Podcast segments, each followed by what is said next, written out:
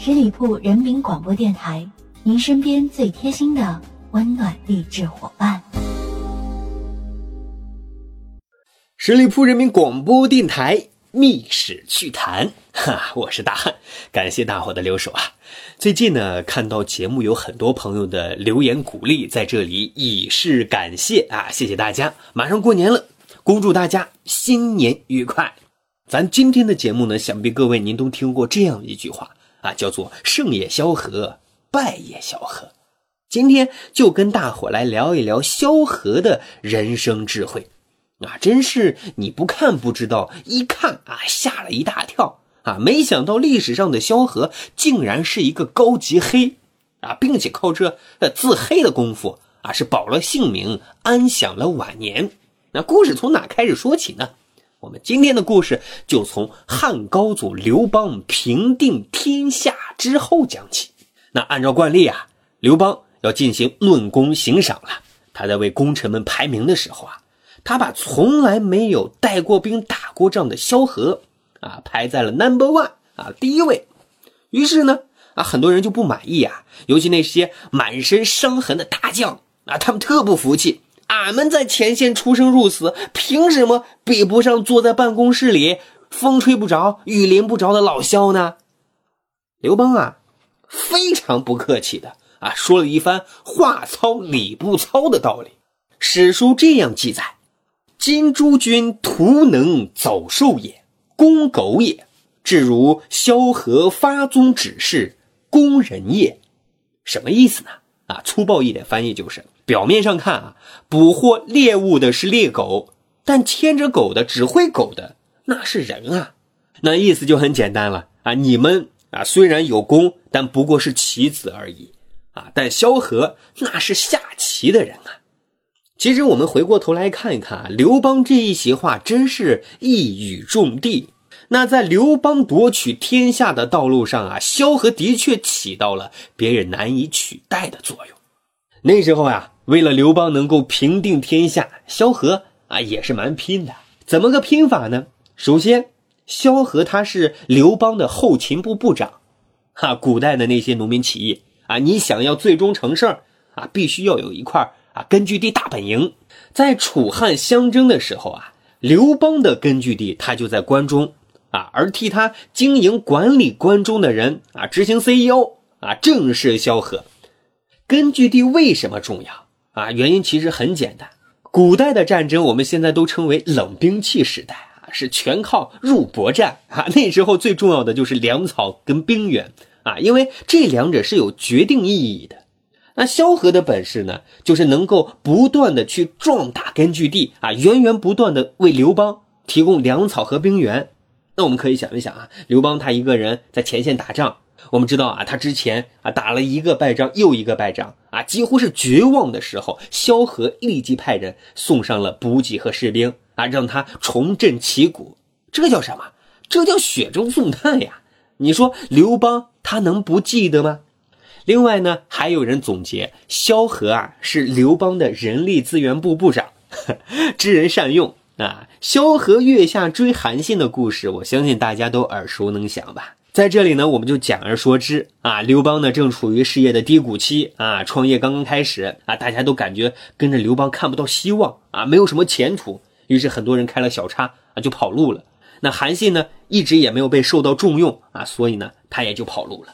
但是当萧何知道韩信走了之后啊，立马就去追啊，追上之后那是晓之以情，动之以理，并许诺啊给予你啊高级职位，让你进董事会啊，最终啊把韩信呢劝了回来。后来的故事大家都知道，刘邦呢拜韩信为大将军，而韩信呢确实骁勇善战，最终为打败项羽那起到了决定性的作用。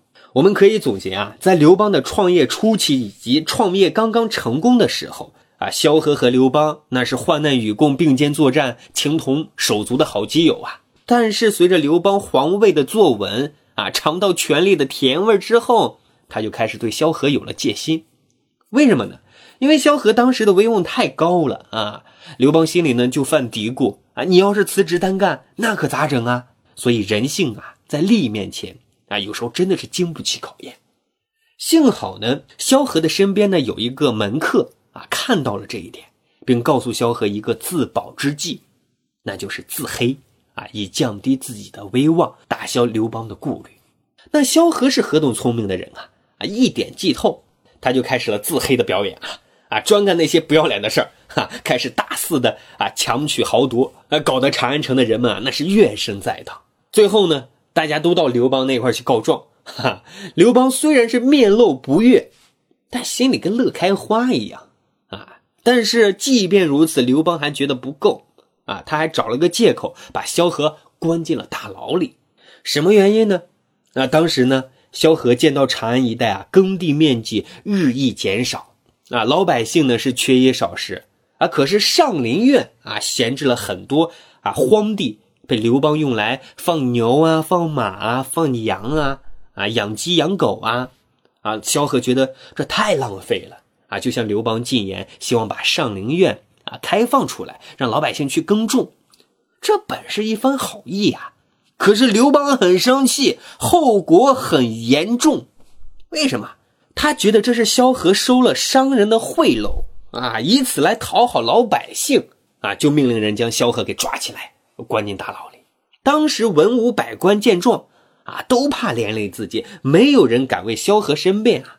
多亏啊，刘邦身边啊有一个侍卫，叫做王卫卫啊，此人正直，敢于谏言，就问刘邦为什么要把萧相国关进大牢呀？刘邦气不打一处来啊，一五一十的诉说了自己满肚子的委屈。王卫卫那是一个巧舌如簧啊，很注意说话技巧的一个人，他摆例子说事实。啊！给刘邦连忙解释说：“办事忠于职守，只要对老百姓有利，为民请愿，这是丞相应该做的事情呀。陛下，你怎么可以怀疑萧相国是收了商人的贿赂呢？你也可以想想啊，想当初你与项羽相争数十年，后来英布谋反，陛下亲自上前方征讨，由萧相国镇守关中。他若想取得关中，不过举手之劳呀。”萧相国对这样的大利尚且不图，难道今天会贪图这些一点小小的贿赂吗？最后啊，这个王卫卫还给刘邦一个台阶啊，接着说：“陛下，您这样怀疑相国，一定是没有考虑仔细吧？”啊，刘邦听后两眼一瞪啊，虽不情愿，但觉得王卫卫的话还是有些道理啊，也不想把事情闹大，于是啊啊，当天就派人放了萧何。值得庆幸的是啊，此后的萧何再未受到任何的摧残，于公元前一百九十三年善终，大智若愚，成为萧何人生智慧的标签。好的，感谢大家收听十里铺人民广播电台《密室趣谈》。对节目有好的意见和建议，欢迎大家在下方留言。感谢大家的留守，欢迎关注十里铺人民广播电台公众微信账号。我们下一期。再会。本期节目由十里铺人民广播电台制作播出。了解更多的资讯，请关注十里铺人民广播电台的公众微信和新浪、腾讯的官方微博。感谢收听，我们明天再见。